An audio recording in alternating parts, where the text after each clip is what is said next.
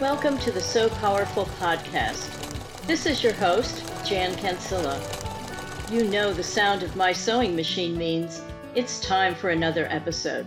So, let's get started. Our guest today is Mr. Dana Buck. If you go back and look at the videos of So Powerful's original Facebook Live unboxing parties, you will spot Dana as one of the cheerful co hosts reading out purse makers' names, sometimes butchering them, and then handing off the boxes. And then he does it again and again and again. But he always does it with a smile and always with a thank you for the purse maker. With nearly 50,000 purses sent in to date, Dana has called out a lot of names and moved a lot of boxes over the past four years. But what you may not know is that Dana volunteers his time the other 364 days a year to So Powerful. He does this in a number of official and sometimes unofficial capacities. Stay tuned because we're going to learn a whole lot more about this fascinating name calling, box handling member of the So Powerful team. Welcome, Dana Buck. How are you today? Hello, Jan Kinsella. I am fine. How are you? I am great. I'm so excited to do this interview. I think uh, a lot of people just see you on the Facebook Live and think that you might be a random person they pull in off the street. and, and, then you go about your regular life. But your regular life involves a lot of volunteer time for So Powerful, doesn't it? Yeah, it really does. I, you know, absolutely love it. Uh, been retired now for about two and a half years. And uh, my last day on my job with World Vision was a Friday, and my first day with So Powerful was the following Monday, and been doing it ever since. So I love it. We're going to go into depth later, but just sort of highlight some of the roles you play with So Powerful. Gosh, you know, I'm kind of the pinch hitter. I feel like Jason's always trying to pin me down to give me some kind of a title or whatever, and I always resist. You know, I, I dabble in the fundraising. That was my forte when I worked for World Vision. I also have a experience with a lot of large group activities. So when we went into Microsoft and had the Microsoft employees putting together packets of purse material so those could be sewn. That was right up my alley and jumped into that. All the boxes, as you mentioned, all the boxes that come in from all around the world, I get to touch them and I get to log them in and, you know, do the quality control and get it ready for us to process them. I'm just kind of everywhere and nowhere. And I'm going to add you're a member of the board of directors for So yes. Powerful. You're an author of a book called The So Powerful Parables, and you have a podcast by the same name, which we're going to touch on all of that in just a minute here. Awesome. So, how did you learn about So Powerful originally? What brought you to So Powerful? Well, it's interesting that anybody that's read the book um, or heard Jason speak knows the story of a trip to Zambia, World Vision trip to Zambia in 2009 that Jason was on, and I happened to be on that trip with Jason in 2009. Our schedule, I won't steal the thunder from the book, but our schedule got messed up one day. We couldn't go to the little village we were supposed to go to, and we were invited to go into Lusaka, into this place called Ngombe Compound, and meet this incredible woman, Esther, and this little school that she and these other ladies were doing grassroots for these kids. So we went in there absolutely fell in love with Esther. And, you know, it's that one of those combinations, Jan, that's so almost like an oxymoron. It, it inspires you, but it destroys you, you know? Mm-hmm. And um, so that's kind of my background. When there wasn't even a So Powerful, I was blessed to be with Jason on that first trip. I'm making this up in my mind, but I'm imagining a long plane trip home where you and Jason are bouncing ideas back and forth about So Powerful. You know, I'll tell you, and I'm, I'm going to be honest about that. So when you work for an organization like World Vision, in some ways you have to maintain your ability to not, how do I want to put this, to not be too destroyed by what you see, mm-hmm. because you see so much and there's so much need in the world. And one of the struggles is to maintain balance. And I will say this that what I saw there touched me deeply, but it destroyed Jason. Mm-hmm. When I say that, it destroyed him in a good way he walked out of there more than all of us. You know, and he came home and he told Cinnamon what he'd seen. And he said, I just, think about this woman, Esther, and what she's trying to do, and she's all alone. We have to do something to help her. So in the beginning, this was Jason. I mean, God just drove, you know, a stake deeply into his heart for that woman in that school. It really wasn't until later that so much of his dream of helping Esther had developed that I came alongside it at a much later point, mm-hmm. joined him in that yeah, I just give credit to my buddy Jason. This is his baby, and it is a remarkable thing to be a part of. It sure is. Now, you mentioned that you worked at World Vision. You had a long career there. How did you start out, and what to sort of walk through that? I was a 21 year old kid needing a job was how it started, and I, thought, you know, I was a Christian young man, and I thought, well, you know, Christian organization wouldn't that be a great place to work? And this was back in the days when World Vision was headquartered in Southern California so I went in and put in an application and was hired. And uh, 38 years later, when I finally retired in 2018, I was there the entire time. So I had a, a number of different positions, everything from uh, information systems to uh, human resources, which is where I actually met Jason. We worked together in human resources at World Vision. But my last about 18 years was spent in fundraising and group activities around assisting the poor. And that was the best. That was the best of all those 38 years. So not only getting to meet the people that were caring about the poor, but then be able to carry that message all the way into the little villages and the homes of the people we're helping. So yeah, my time at World Vision was incredibly wonderful for me.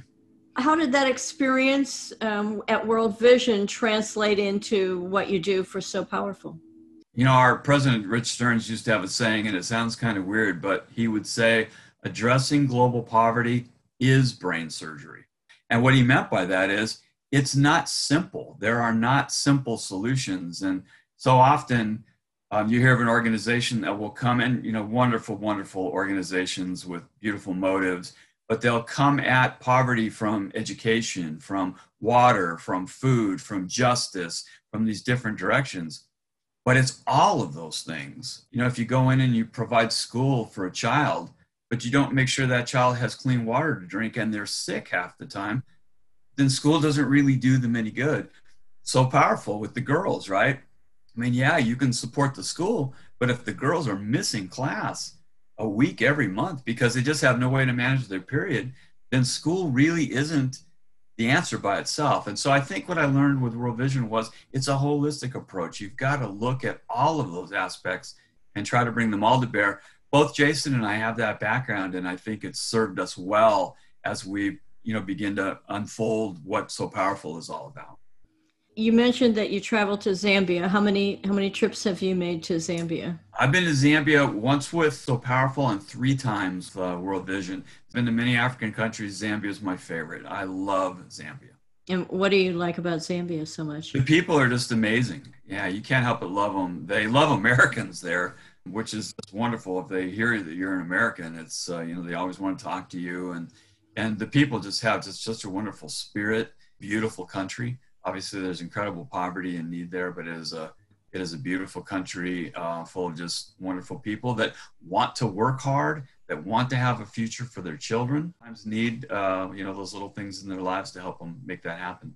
We mentioned earlier that you're a member of the board of So Powerful. But if I haven't been to a board meeting, what what is that like? What does that entail? Give us some secrets. Uh, yeah, I'd probably disappoint you if I told you the truth, but we generally, so when Jason put his board together, it was when So Powerful was really coming together out as a 501c3 charity.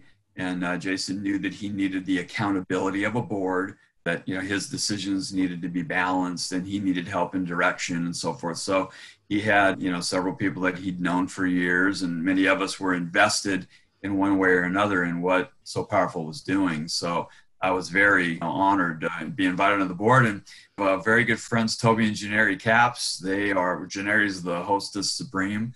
We'll generally have dinner together uh, when we have a board meeting, and then we clear away the dishes. And Jason's got an agenda set up for us, and we just go through what are our key issues. What are the things we're facing today?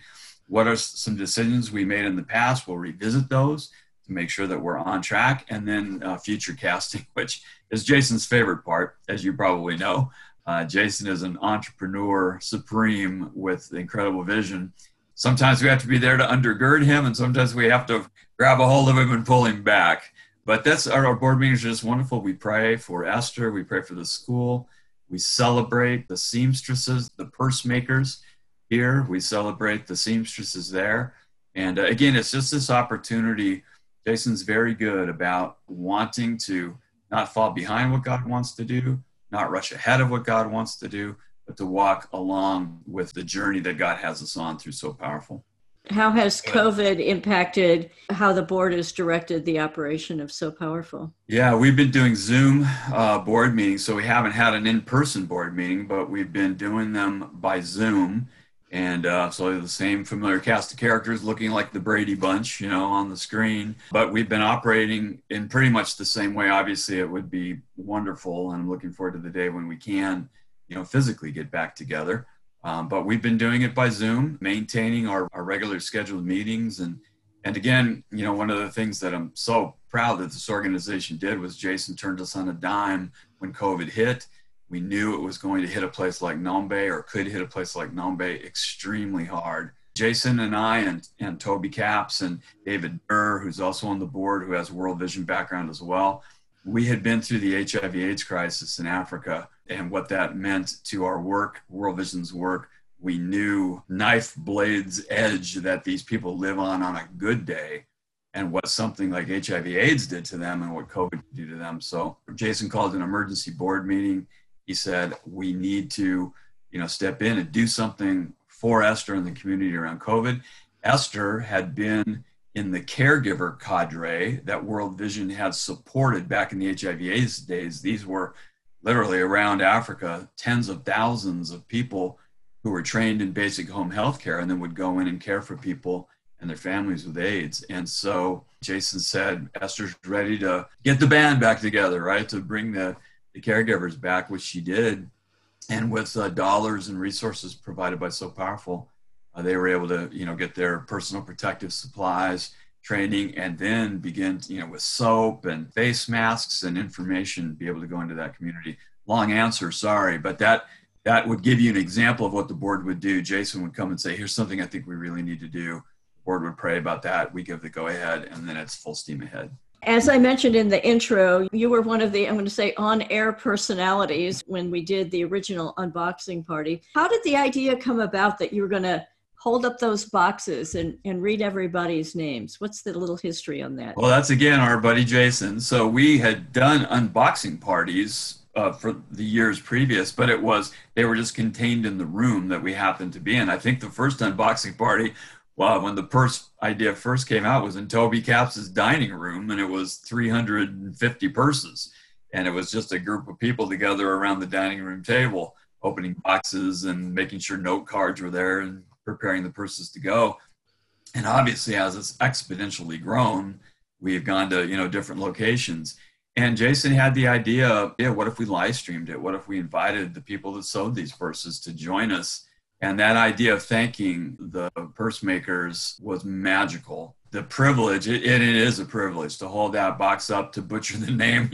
You're absolutely right. I mean, sometimes you're trying to read somebody's handwriting and and to figure out what that name is, but uh, hopefully they know who they are and to be able to say thank you. And I'll tell you, Jan, what really touches me is, you know, some of these boxes have 50, 100 purses in them. You can barely pick them up, but then you pick up that envelope from, you know, Tucson, Arizona, that has one person in it. And those are the ones I don't know. I just have a heart for these. Somebody got that pattern, got some fabric, made that one purse, put it in that envelope and sent it into us. And every purse is a girl. Every purse is a girl that's going to have you know a future and encouragement. So I love it, man. As long as I can stand up and talk, I want to keep doing it.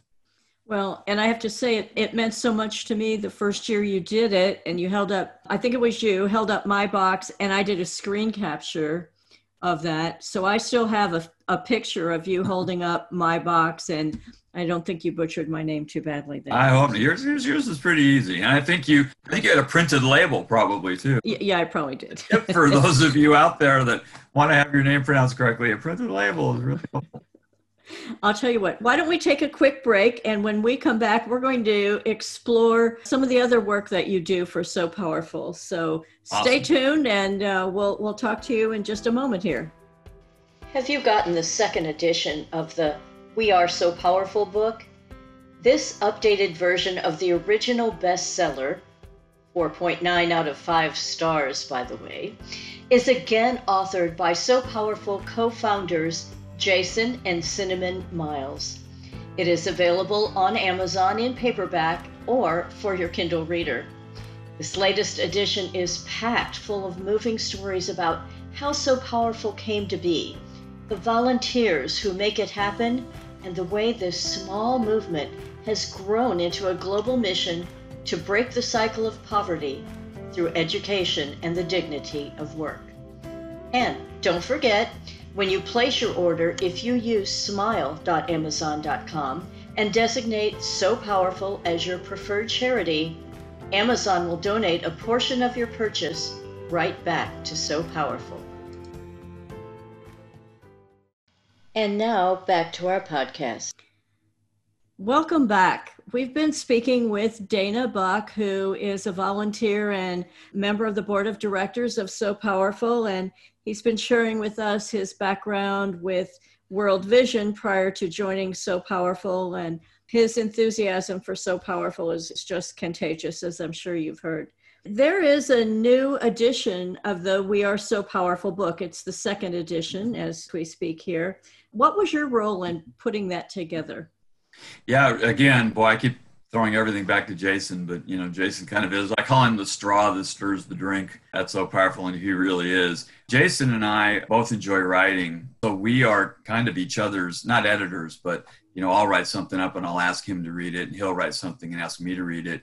When he did the you know review of the book, I was one of the people that he asked to read the advance copy. It's the author's copy where you you have an opportunity to you know actually read it and see how it's laid out and is there anything wrong with it or whatever. So I sat down uh, with the book and Jan, I read it in a day. I did that for Jason because I wanted to give him, uh, you know, feedback quickly. But I just set that book down again, incredibly inspired by these stories that are sent in by these purse makers all around the country that when we solicited the stories from the purse makers to go into the book, I was the one that actually those came to me. Those and you know passed them along to Cassie, who has uh, helped helped Jason put the book together.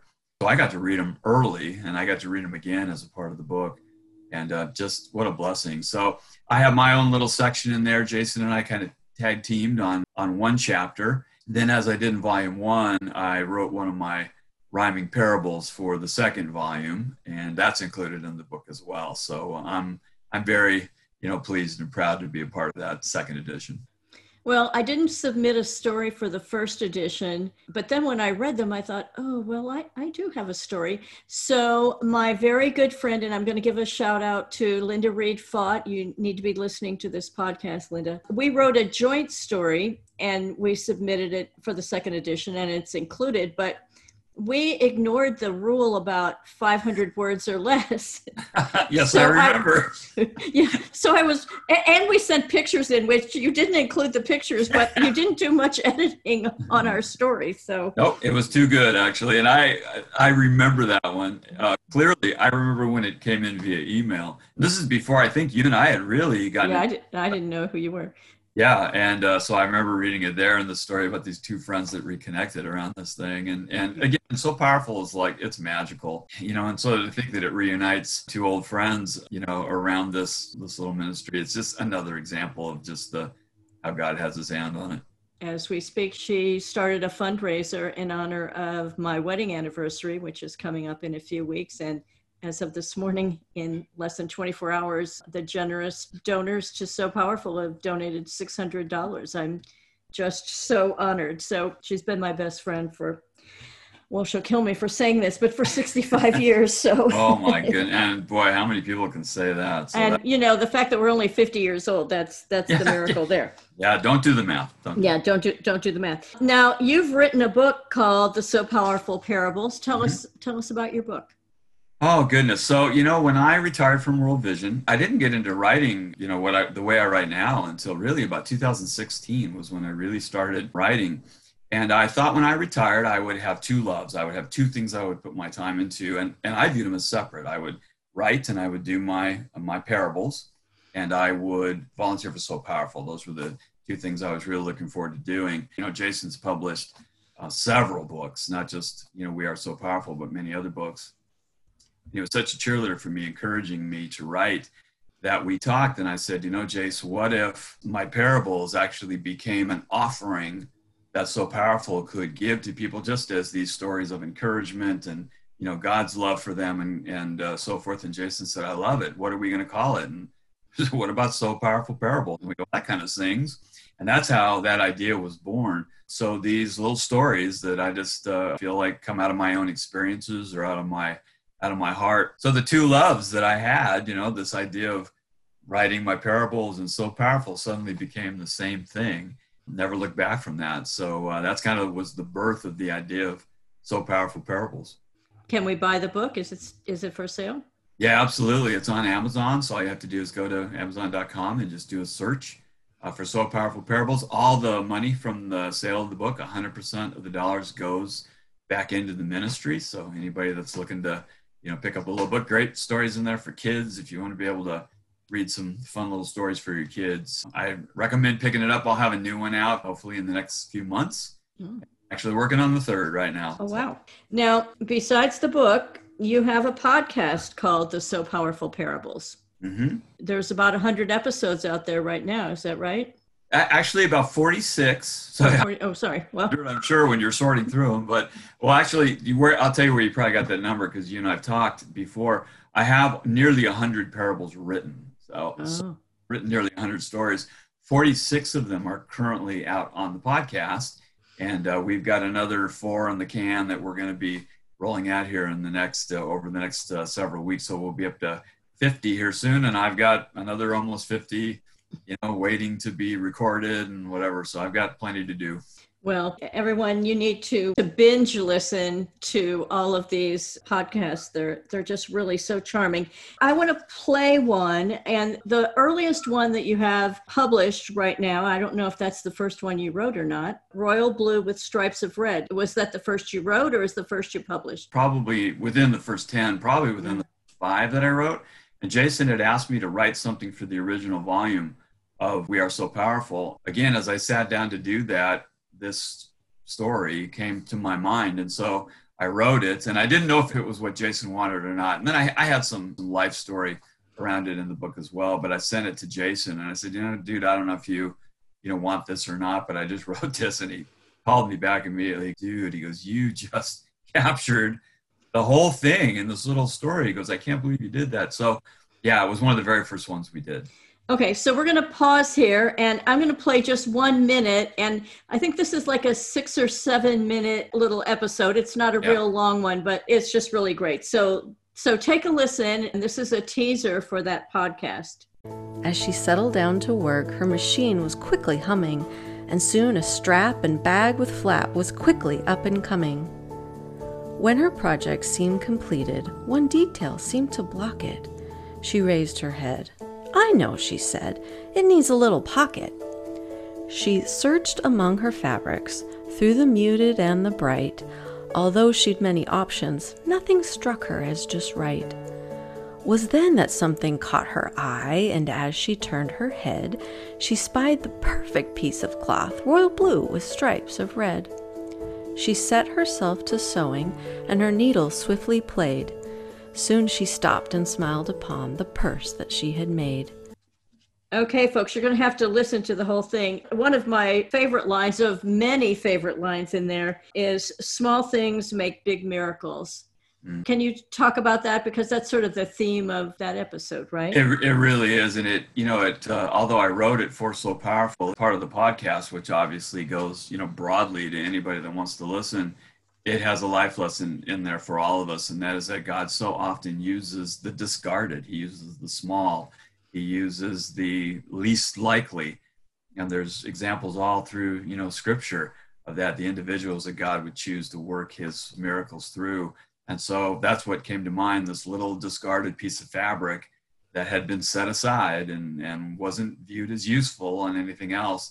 Suddenly, uh, you know, when the little person needed a pocket, there was this little fabric, and it became the place where obviously this purse maker tucked her note and where the girl that received it tucked her note. It went from being the discarded piece of fabric to the honored piece of fabric. And uh, I just think God has such a way of doing that in our lives. And if we feel small and insignificant, uh, we are right where He wants us. And uh, anybody that's listening to this today, any of you that are sewing purses and wondering, oh, is it really making a difference? Am I really accomplishing anything? Man, God takes the, the small and insignificant and does glorious things with it. So that was that what that story was intended to illustrate. Uh, we should have set a spoiler alert before we uh, we went into too much yeah, detail. I know. I know. I know. I love that you tell these parables in rhyme. I mean, well, number one, I, I just really like that, but it never feels like you're using contrived words or phrasing to make your point. I mean, how difficult is that? And I mean, why are you doing this in verse? Yeah, it's well, boy, there's a couple of answers there. So, number one, I was a, in my younger days, I was a musician and a songwriter. And uh, we realized, you know, writing a song is a poem put to words, really. So, those disciplines really overlap. Yeah, I refuse to use a contrived rhyme. And I also greatly try to respect the meter. And when I say by the meter, it's the rhythm and the flow of a story. And there's, um, I won't bore you with the details, but there are meters that you can choose to write in. The reason I choose to do that is I just think it's an easy listen. I kind of compare that listening to that meter as being in a rocking chair or being rocked. Uh, like uh, you know we were when we were children because that meter just uh, tends to do that for you and my inspiration was really uh, it was dr seuss and that's really true late 2015 i was wrapping some christmas presents and I was listening to Christmas music, and all of a sudden, instead of music, How the Grinch Stole Christmas came on, and it was the soundtrack from the original cartoon, not the Jim Carrey one, the one that Boris Karloff was actually the narrator of that. And I sat there and I wrapped my gifts and I listened to it. It's 25 minutes long, and I listened to the whole thing. And I said to myself when it was over, I said, God, it's so magical that I'm you know, however old I am, 60 years old or whatever, and I can sit and listen to this and be charmed by it. And I could have a little kid here next to me who would be equally charmed. And what a gift that is. At that moment, I don't want to sound dramatic or whatever, but at that moment, I felt like God put his hands around me and he said, That's what I created you to do. And it was, you know, kind of out of nowhere and whatever. So I, you know, I wrote a little story and I did it in my church. I was supposed to speak in my church. And I wrote this little story called Ricket and Shine, which is actually out there on the podcast uh, to illustrate the point that I was making in the sermon. And Jason was there that day, and he ran up to me literally after church, and he said, "Dude, that was amazing." And you know, that so incur- really, really encouraged me. And now, you know, 95 parables later, it's uh, you know, it's I never feel more connected to God than when I'm writing because I just feel like I'm I don't want to make it sound like I said too weird, but like I'm I'm just channeling that love and that um, the life that He has for us, and I'm able. I'm just so privileged to be able to put that uh, into story form. That hopefully you could sit there with a child on your lap and the child's going to be entertained and the adult is going to enjoy it just as much as the child. It really comes through. You have mentioned that that you have two loves but you have a third love your wife grace. T- t- tell us about your lovely wife grace and your family a little bit. Yeah oh my gosh she's awesome. So grace and i met in high school actually. So we weren't high school sweethearts we were friends. In fact the way i met her was her sister dated my best friend and so we would kind of go over their house and we would all hang out and that's how i got to know her I was two years ahead of her in school, and we both started attending a Bible study that my basketball coach began to lead. Just we'd go to his house on Thursday night, a bunch of teenagers, and sit in his living room. And he was just a great guy, Dave O'Connor. Dave, if you're out there, you know, I love you, Dave O'Connor. And so that's Grace went there as well, and that's how we really got to know each other more and more and started dating and you know kind of the rest is history. So we've been married 36 years. We just celebrated in uh, february. She's amazing. She also works for world vision. She's worked for world vision for 28 years uh, managing the government grants that world vision receives to uh, do the work that they do. She's retiring in december. So we're going to be getting in both of each other's way here uh, in just a couple of months. But yeah, she's amazing and uh, love her to, to death. We have two kids.